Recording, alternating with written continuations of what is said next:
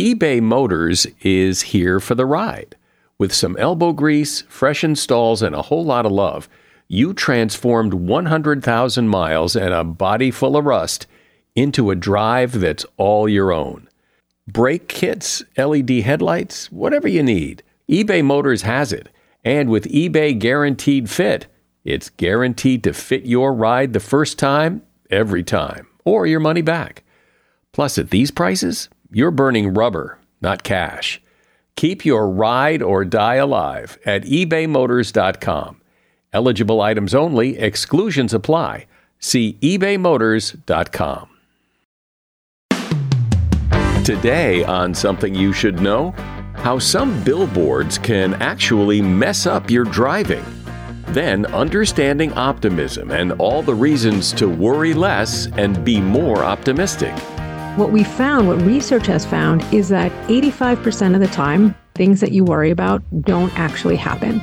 And when they do, you're better equipped to handle them than you actually gave yourself credit for. And this is a really important point for people to take home. Also, how driving with a cold could be worse than driving drunk. And algorithms. They make recommendations for everything you buy online. But is that a good thing? There's so much frictionlessness on the internet now that just encourages you to just go with that first recommendation. It works for some things. Uh, in other places, I think it's made us into worse consumers. All this today on Something You Should Know. If you ask any manager, I bet you they can tell you some hiring horror story because hiring is hard. That's why if you're hiring, you need Indeed. Indeed is your matching and hiring platform with over 350 million global monthly visitors, according to Indeed data, and a matching engine that helps you find quality candidates fast. And fast is good, but quality also matters. And 93% of employers agree that Indeed delivers the highest quality matches compared to other job sites, according to a recent Indeed survey. So why leave hiring up to your every so often, once in a while, try to do the best you can approach to hiring when Indeed gives you a proven system that works and so many potential candidates, you're bound to find the right person. And listeners to this show will get a $75 sponsored job credit to get your job more visibility at indeed.com slash something. Just go to indeed.com slash something right now and support our show by saying you heard about Indeed on this podcast. Indeed.com slash something. Terms and conditions apply. Need to hire? You need Indeed. Something you should know. Fascinating intel, the world's top experts, and practical advice you can use in your life. Today, Something You Should Know with Mike Carruthers. Hello, welcome to Something You Should Know. I'm one of those people who likes to drive. I've always liked to drive. And as a good driver, I know that one of the most important rules of driving is to keep your eyes on the road. But that can be difficult when you're distracted by, say, a billboard. And it turns out that certain billboards are more distracting and potentially dangerous than others. A study showed that billboards can affect how you drive depending on the message on the billboard. The study discovered that drivers tend to speed up after passing billboards with enticing messages or images, such as cash or fame or sex appeal. Depressing billboards were dangerous too. After passing billboards with negative words and images, such as abuse, stress, prison, or war, drivers had a tendency to slow down and drift from their lane. All these things can cause accidents. Of course, any kind of distraction is risky when you're driving, but it appears to be an even larger risk when the message that you're distracted by is emotional. And that is something you should know. It's always fascinated me how two people can see the world and life and situations so differently, depending on whether they're an optimist or a pessimist. Is the glass half full or half empty? It would seem that being an optimist would be easier, but then a pessimist might say, well, Just looking at the bright side of life isn't realistic. Bad things happen. The world can be a dark place, and you have to expect that. Well, regardless of where your beliefs are, I'd like you to listen to Sue Varma. She's a board certified psychiatrist in private practice and a clinical assistant professor of psychiatry at New York University. She's author of a book called Practical Optimism The Art, Science, and Practice of Exceptional Well Being. Hi, Sue. Welcome to Something You Should Know. Hi, Michael. I'm so excited to be here. Thank you for having me today. So let's start by just if, if you would explain f- from your perspective as a psychiatrist and somebody who has studied this, what is an optimist? Yeah, so an optimist is somebody who um, naturally tends to envision a favorable outcome when all possible outcomes are possible. And some of us are born with this quality, and then some of us actually have to learn it. That was the most interesting part of my journey and research into optimism is that while there are some people who naturally see the glass half full, the rest of us have the ability to get there through certain skills and techniques. So, why do we have this difference? Why is the glass half full for some people and half empty for others? You know, it, it might be intuitive to think that optimism is uh, genetic or that you're born with it, right? And and that is true. And what I was fascinated by is that researchers have found that there is potentially a genetic association with optimism, that there are these genes that code for the oxytocin receptor gene. And we might have heard about oxytocin, the cuddle and bonding hormone, something that um, mothers have when bonding with babies, that friends have, that, that partners, romantic partners have when they spend time with each other, um, have intimacy. But what's interesting is that these genes actually code for social skills, emotional regulation skills. And that is something we can work on. So the reality is that only 25% of optimism is genetic. The rest of it is learned and within our control if we can do certain things right. It would also seem real normal and obvious that if you grew up in a household where everybody was pessimist, that you would likely be one too if if your parents saw the glass half empty, if everything was a problem, if nothing went right, and you mm-hmm. heard that over and over again. Seems like that would get hammered into your brain, and you would believe the same thing. Absolutely. And family environment, and also like the neighborhood in which we grew up. So we actually know that, for example, when you look at kids and you take them from, let's say, uh, a lower income neighborhood and you put them they move their family into a higher income neighborhood or even getting bused into schools where students have uh, higher income, this changes the way they see the world. They see the world as being possible. They see success as being probable. And it really boosts a sense of self efficacy, which is an important part of optimism.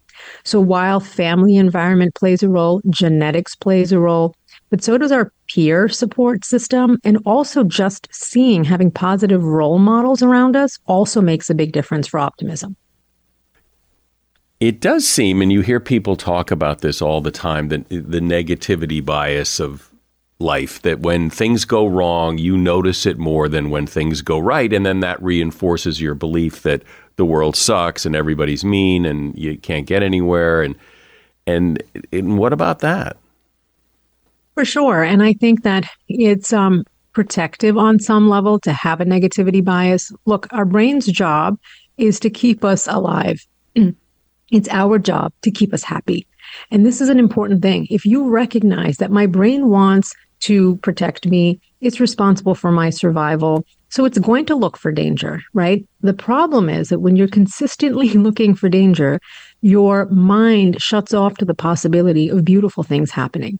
So when I talk about optimism, in no way am I saying, you know, it's enough to want, to wish, to hope for good things to happen. Absolutely, you need to make it happen, but also recognize that it's not enough to actively work on boosting your optimism. You actively have to be aware of your own pessimism, including your own negativity bias, which is natural. We, we will all have some of that, depending on what situation we're dealing with and how important it is to us. Yeah, because I can be pretty optimistic about some things and pretty pessimistic about others. It seems to be pretty situational. But I imagine that people Well, let me ask you do you think people have a pretty good sense of where they are on the scale of optimism and pessimism, or do they tend to think, no, I'm just realistic? Yes. You know, that's a very interesting question. And I think part of it depends on how self aware and in tune a person is to their own thoughts and feelings and how aware they want to get. Because I think a lot of times some of us don't want to invest too much into our thoughts. We we find being with our thoughts, alone with our thoughts, a scary place to be.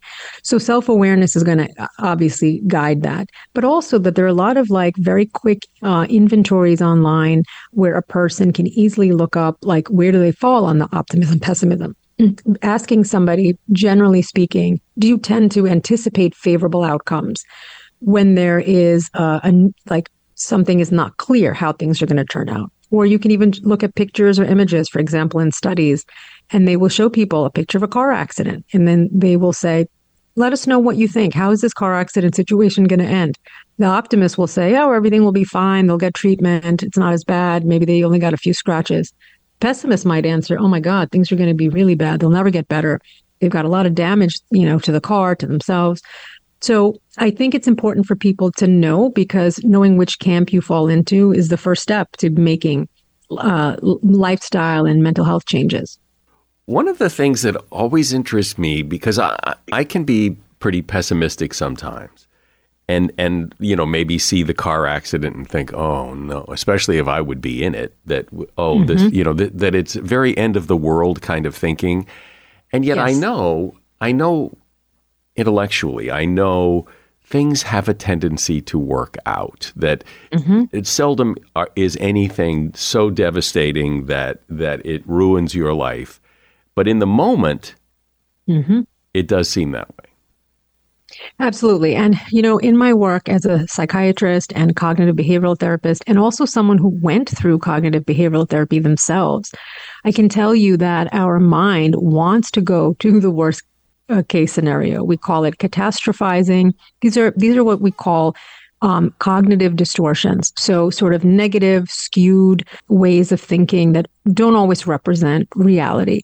So, something like black and white thinking. It's either going to turn out perfect or it's going to go horrible. Or fortune telling, jumping to conclusions and making assumptions about a situation, making projections, making inferences without having all the information. And what we do is number one, you have to be aware that I have a tendency to ruminate in negative situations. I have a tendency to catastrophize, imagine the worst case. And what we found, what research has found, is that 85% of the time, things that you worry about don't actually happen. And when they do, you're better equipped to handle them than you actually gave yourself credit for. And this is a really important point for people to take home. I get the sense that there are people who are fairly pessimistic who who believe that they just have a realistic view of the world and they're very happy in it and that if mm-hmm. they were to become optimistic they kind of wouldn't know what to do with that. Look there is some truth to the fact that these pessimists who are walking around thinking that they're realistic. They actually are and we know that pessimists actually have a more realistic perception and read on some situations some of the time than most people do. The problem is that pessimists have a tendency to engage in what we call the three P's of pessimism. And this is based on the work of Dr. Martin Seligman, who, even though is one of the founders and pioneers of positive psychology, started his work and research learning about depression and pessimism. And I've added a fourth P. So the three P's, according to Dr. Seligman, are a pessimist has a tendency to take negative things personally. They have a tendency to think negative things are permanent and they believe that the negative event is pervasive or indicative of other aspects of their life. And as a result, my fourth P is that they become passive. And I'll give you an example. A pessimist, let's say somebody failed an exam. Let's say they're they're trying to get a certification as an adult and they failed and they're like it's me. They take it personally. Uh, it, you know, I'm horrible. I suck at this. I'm never going to get better. Maybe I'm just not good at the subject and maybe I'm just like kind of a loser. So they look at things that in the future are not going to get better and also indicative of other aspects of their life. In general, Pessimists have a tendency to be realistic, but then they get mired in that negativity, and that negativity creates inaction. My guest today is Sue Varma. She's author of a book called Practical Optimism The Art, Science, and Practice of Exceptional Well Being. Are you one of those people who just buys things with whatever credit card you grab out of your wallet? Well, that, that could be a costly move. NerdWallet You've heard of NerdWallet. NerdWallet lets you compare credit cards side by side to maximize your spending. So, if, for example, you like travel rewards, you can see which credit card gives you better rewards than the credit cards you've got now. Think of what you could do with better rewards a free flight, room upgrades, who knows? Compare and find smarter credit cards, savings accounts, and so much more at nerdwallet.com. NerdWallet, finance smarter. Credit is subject to lender approval and terms of each credit card issuer apply.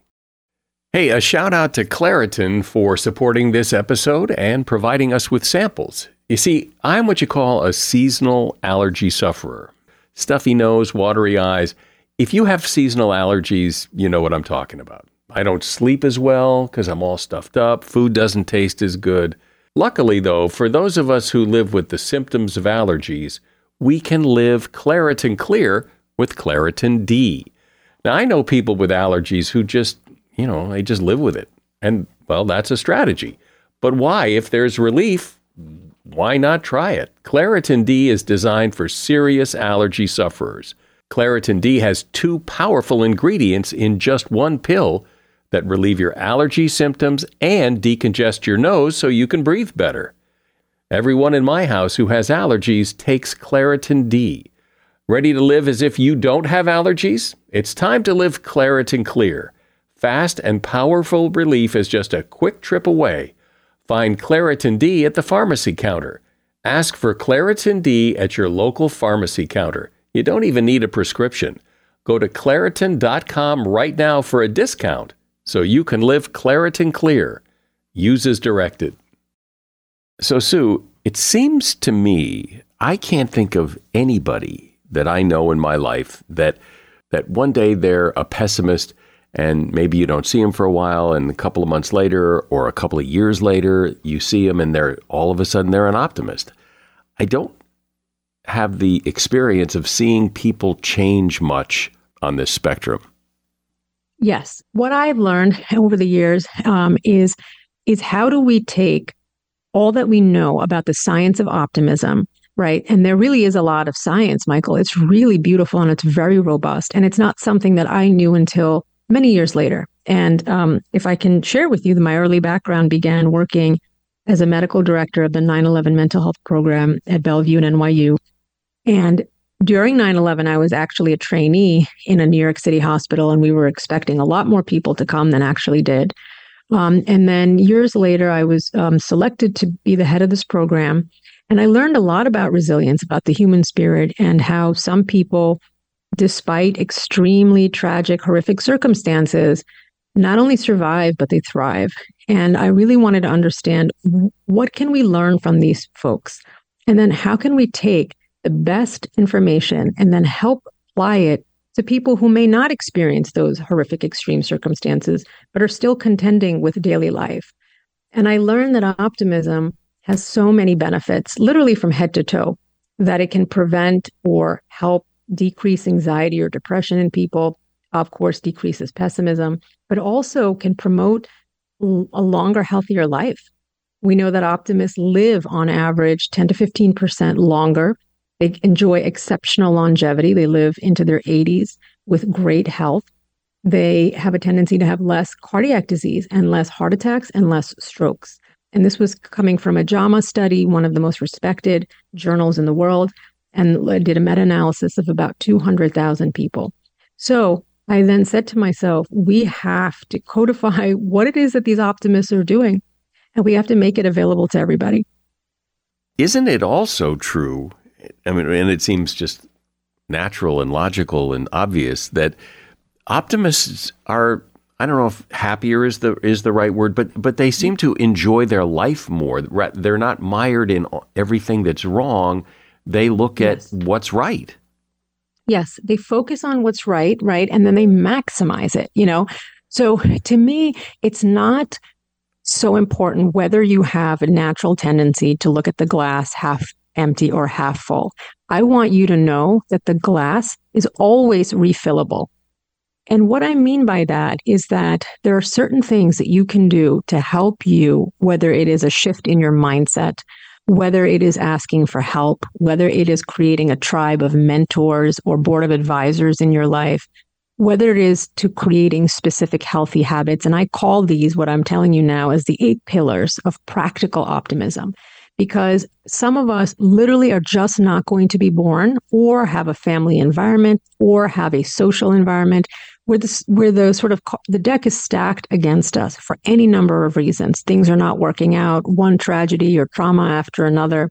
And what I learned is that you can take a certain mindset, skill set, tool set, action set, which is what practical optimism is. It's a practice but it's something you have to practice if it doesn't come naturally to you. And I can say to you is that I still practice it. What I learned from my own cognitive behavioral therapy is that, okay, maybe I have a tendency, like you said, to look at the worst case scenario, but I don't want to dwell in my pessimism. I want to dwell in possibility.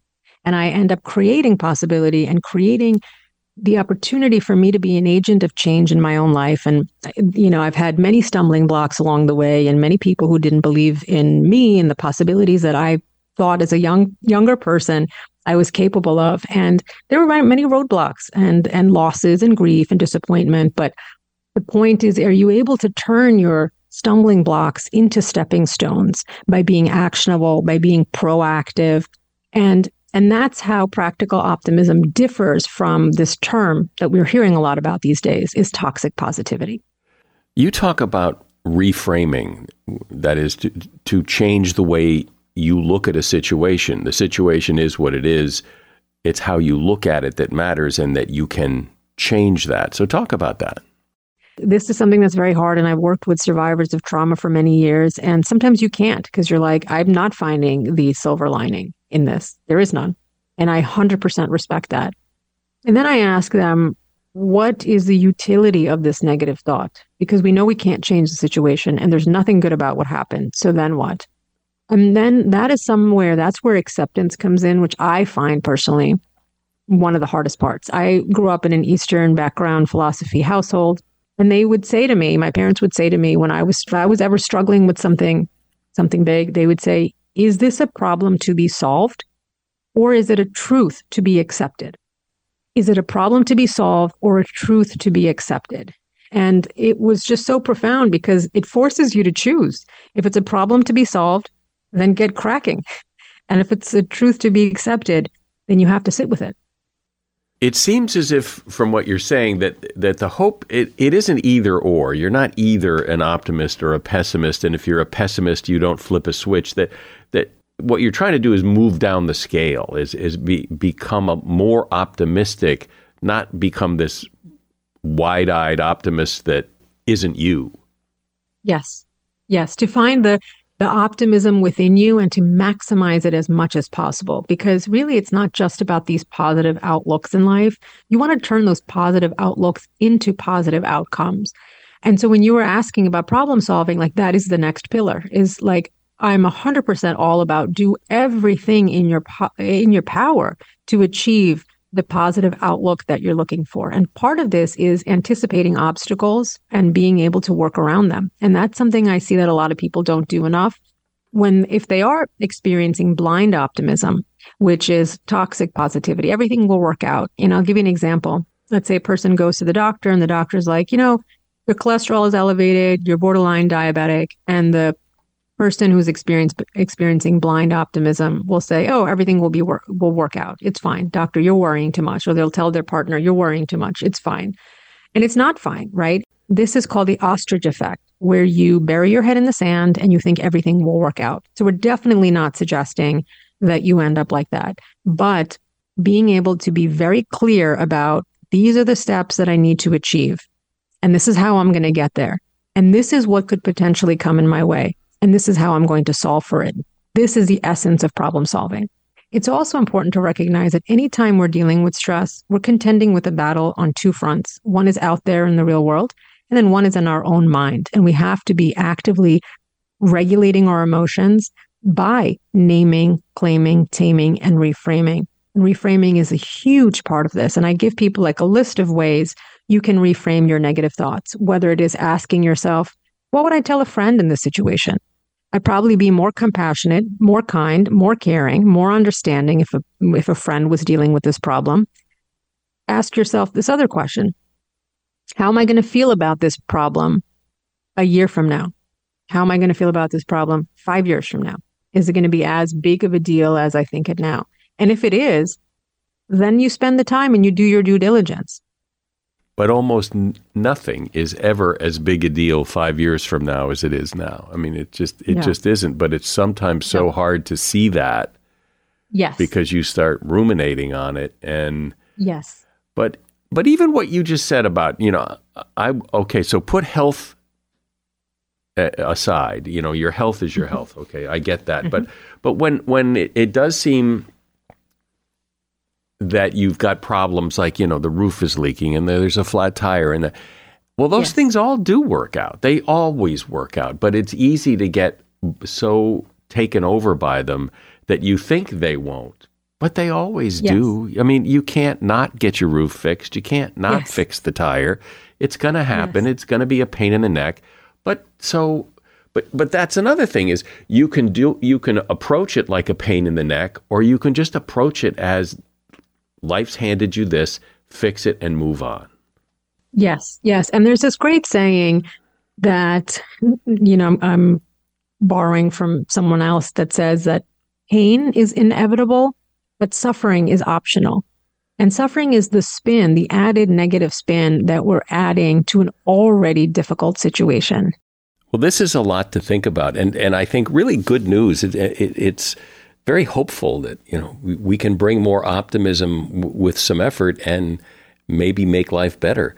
I've been speaking with Sue Varma, who is a board certified psychiatrist in private practice, a clinical assistant professor of psychiatry at New York University, and author of the book Practical Optimism The Art, Science, and Practice of Exceptional Well Being.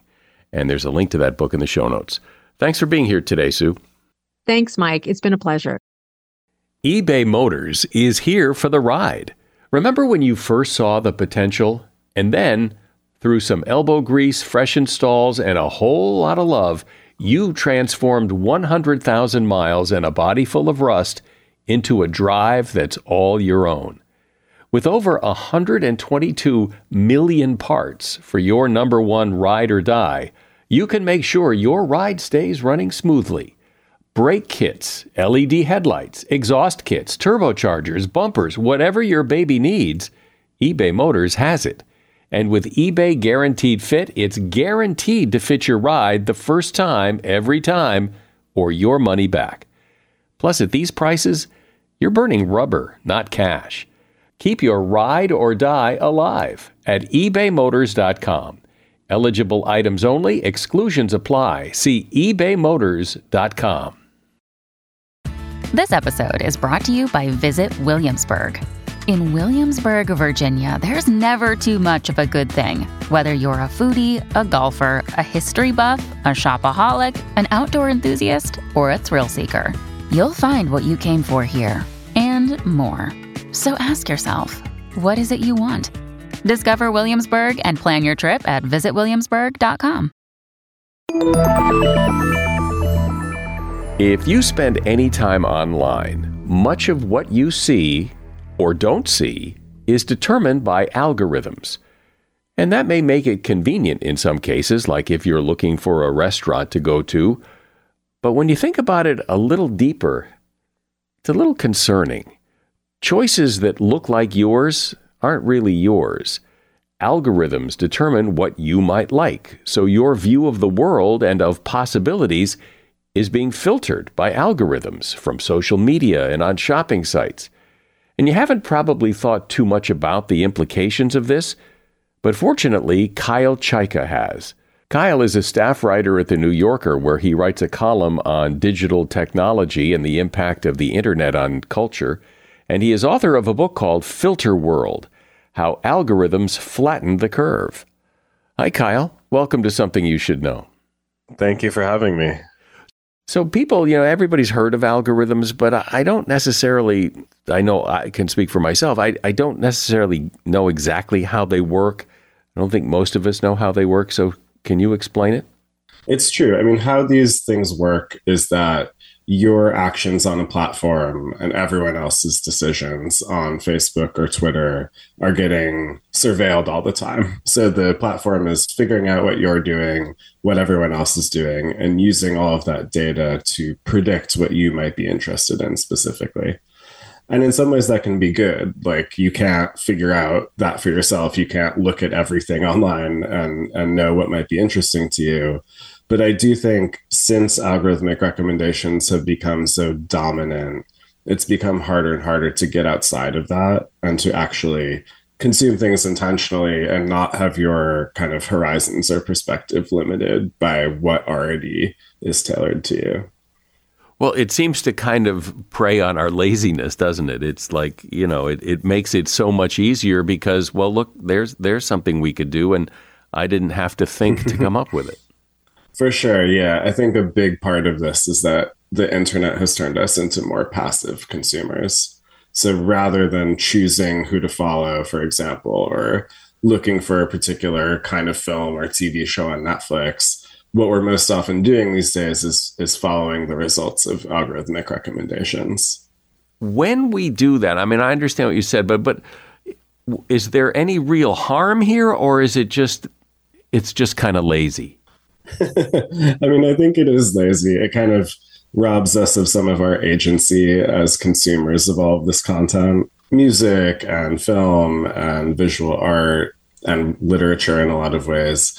And I think what these recommendations are doing and what our pas- passivity is doing is making all these forms more homogenous. Like it's limiting the creativity of what artists can put out. It's limiting what we think of as popular or what we think of as acceptable in a given art form.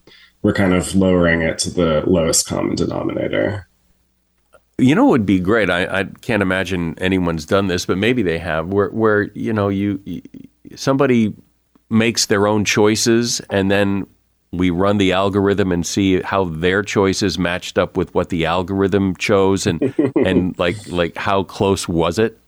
It's so hard to separate what we would organically be interested in from what these feeds deliver us just because we're given so little opportunity right now to make all of our own decisions. But I'd love to see algorithms that work differently or are more personalized to us, or that we can actually talk back to and adjust rather than just having to go with how they work at a given moment. Is that a thing? it's not so far. Right now, there are regulations in the EU that kind of mandate tech companies to do that. So they force tech companies to allow you to disable algorithmic recommendations, for example, or force them to make it transparent how these recommendations or feeds are working. And how are they working? How do they, how do they I mean, I got what you said about it looks at your behavior, and maybe that's the beginning and end of it. But how there must be more to it than that. Mm-hmm. I mean, each tech platform that we use, whether it's like Netflix or Facebook or you know TikTok feed, each of these algorithmic recommendations work differently. So the the technical term for these are recommender systems, and it's basically a piece of technology that sorts through all of the content online and then picks out what might be interesting to you specifically. And so each platform has a different equation to determine which pieces of content they're going to serve up to you. And the variables are all different, they're all weighted differently, but the main one is engagement. So a piece of content that has already been popular, that a lot of people have already hit the like button on, that is going to be more likely to be served to you than a piece of content that's not so popular help me understand. so if I'm watching Netflix and I watch a movie, and you know when it's over, I get the you know you might like or whatever movies like this mm. or mm-hmm. whatever. Is it because the movies that they're recommending are like the movies I just watched, or Netflix is determining that because you like this movie, you might like these other movies because we know about you. In other words, do other people get the same five movies you might like because they watch the movie, or is there something about the algorithm that's personal to me? It's hard to tell just how personal it is. And I think that's one of the problems with all of these systems. So for Netflix specifically, it's changed over time. So when Netflix first had recommendations, it was really tailored to you specifically. And that usually worked by a genre. So say you liked British crime dramas that take place, you know, at night.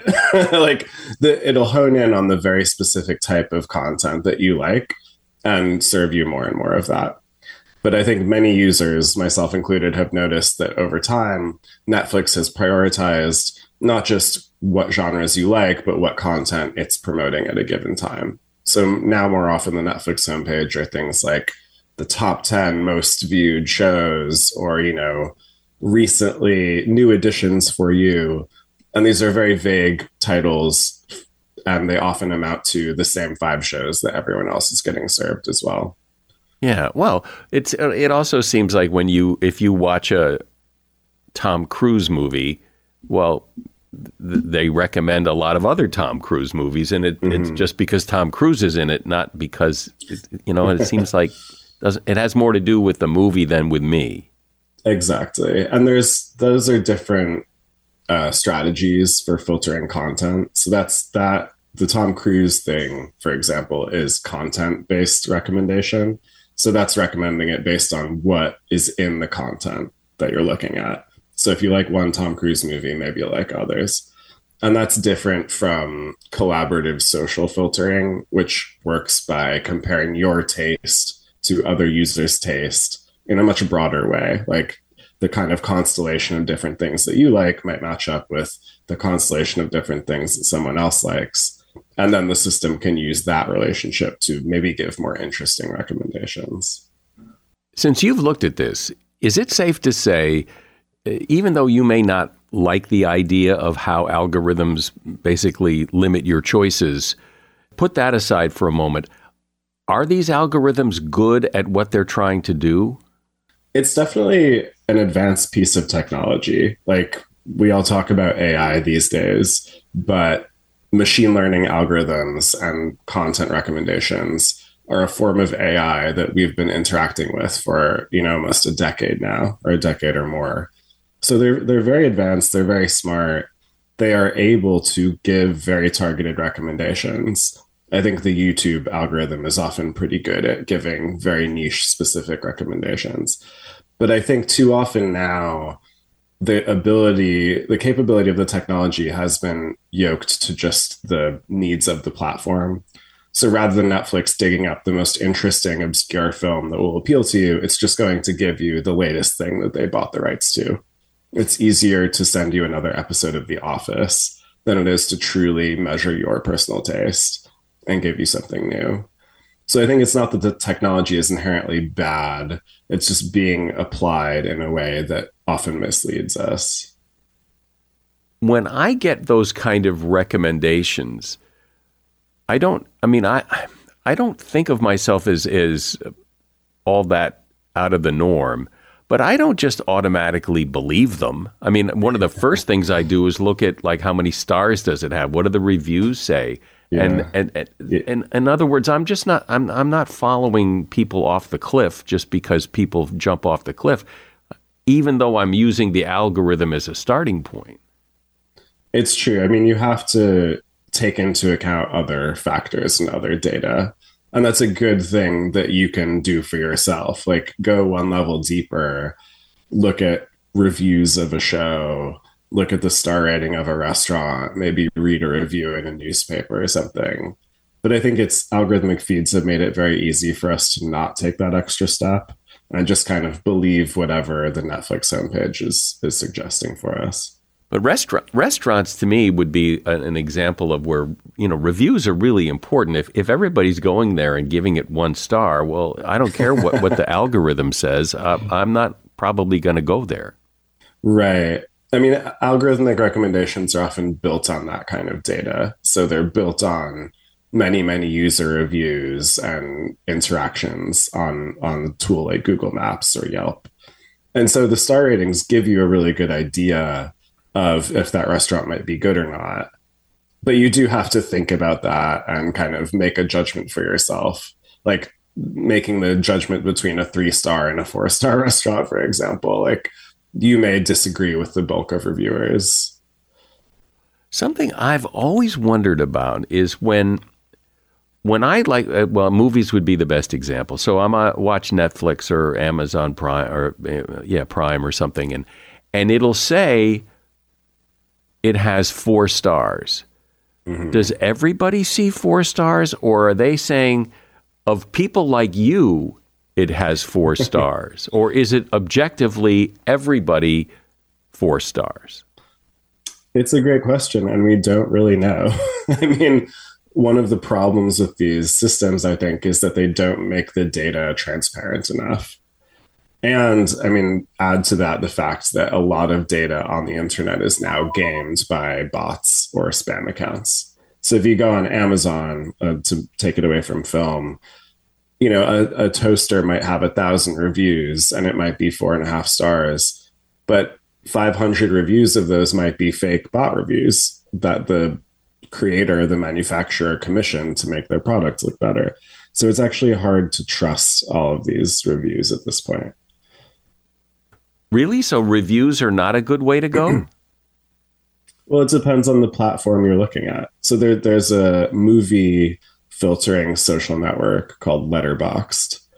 And that has a lot of people rating their favorite films, giving them star ratings, writing little reviews. And that social network is really about individual human beings. So that's about people building up their accounts. There's very little incentive to game it. It's not about making money. It's just about people expressing their taste. And so a review site like that, I tend to really trust, but I, I don't really trust Amazon reviews myself at this point. One of the things Amazon does that I've noticed is, um, and, and I don't know if this is factual or if this is just a gimmick or what, but it'll say, you know, 400 sold this month.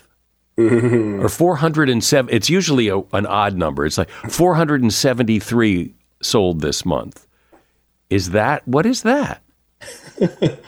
I mean, it's such a surreal aspect of commerce online at this point. Like, there's so much real time data that Amazon can show you or purport to show you how many have been sold recently. And presumably, that's to argue that you should buy it too. Like, if 400 other people have bought this thing, it'll probably be okay for you too.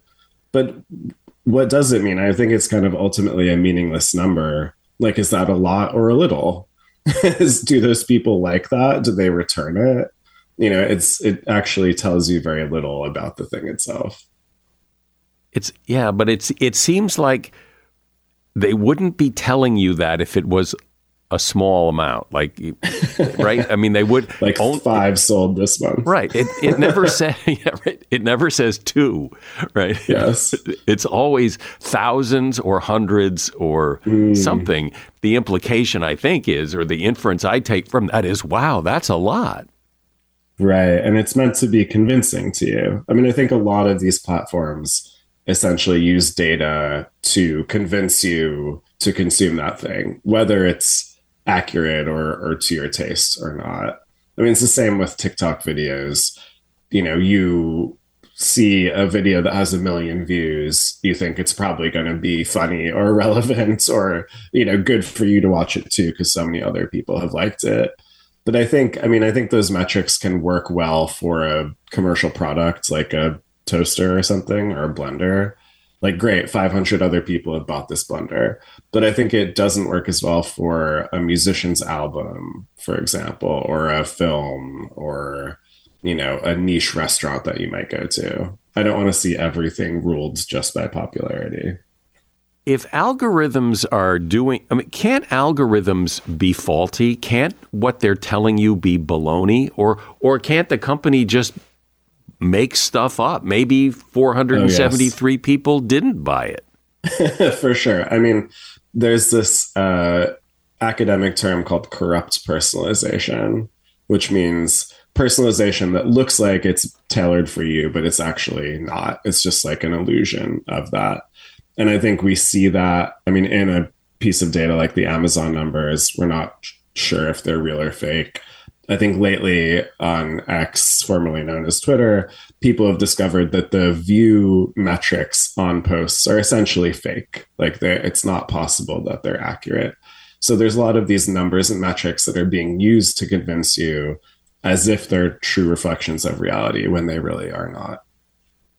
Well, does anybody ask? Does anybody say, "Hey, Amazon, are th- is this real or are you making uh, can you are you absolutely certain this data is accurate? And and if so what do they say?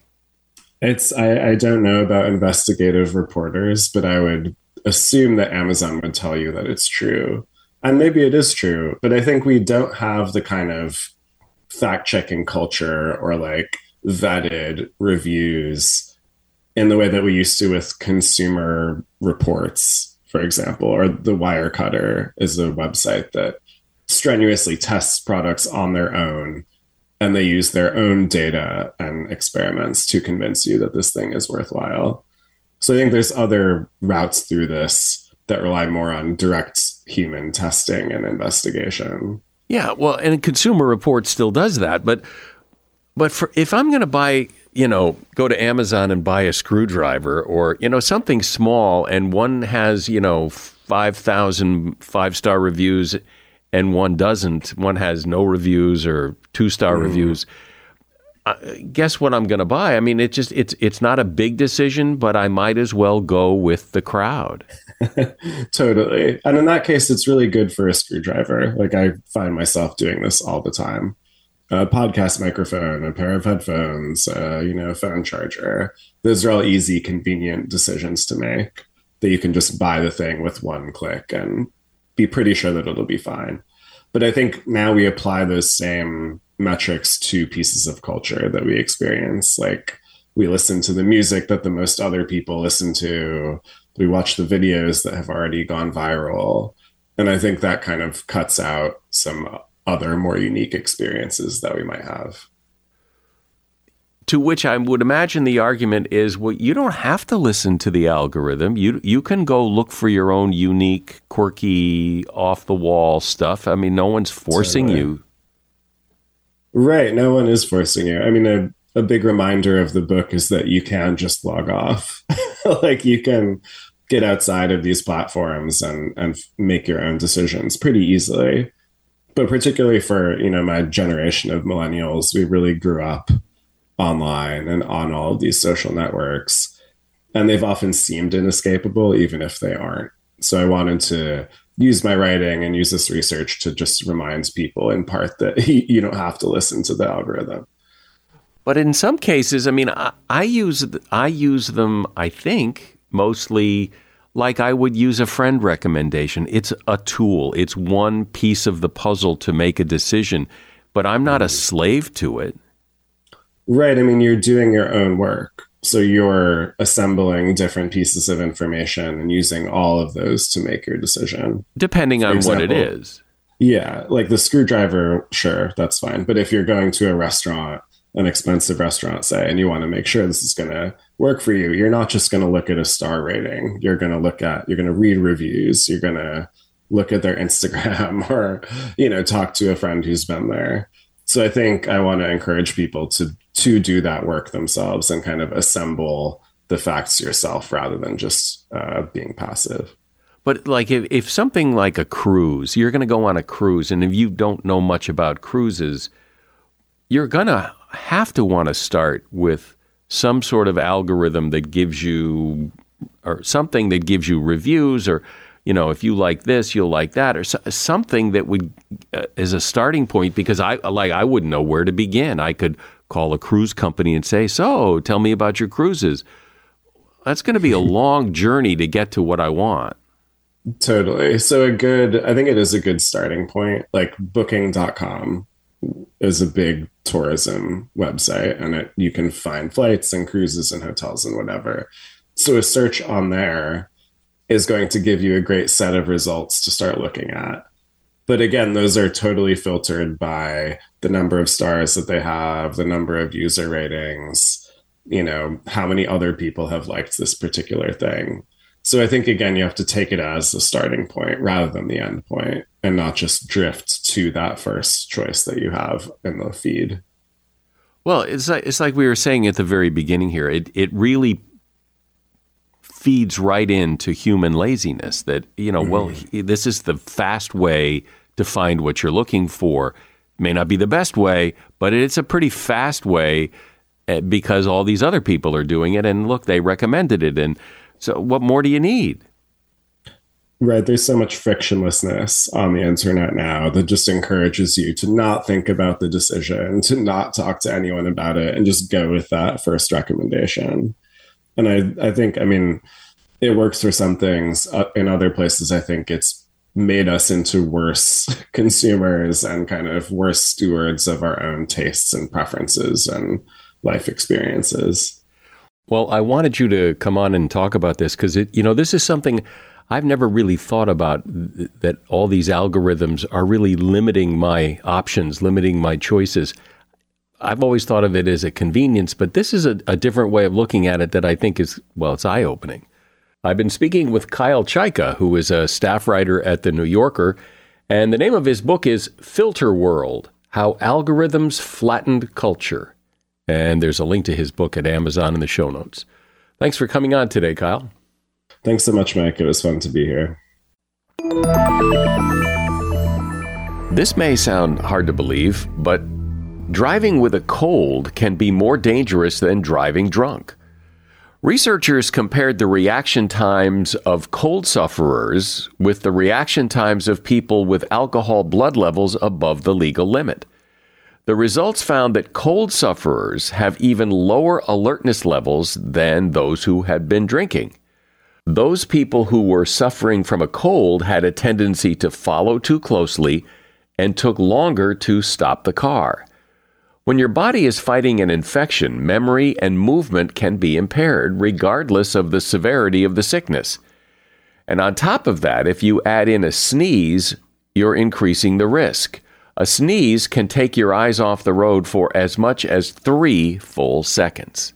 And that is something you should know.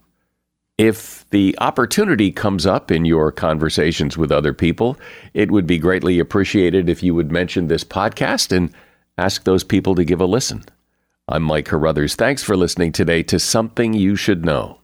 The BiggerPockets portfolio of podcasts are worthy of your investment. We're having a real conversation as real real estate investors. New episodes available every day. It's important to buy where it makes money and not necessarily where you want to travel to. BiggerPockets, On the Market, Rookie Real Estate, or Money Podcast. The purpose of flipping is to create more cash so then you can reinvest into other types of properties. The BiggerPockets Podcast on YouTube or wherever you listen.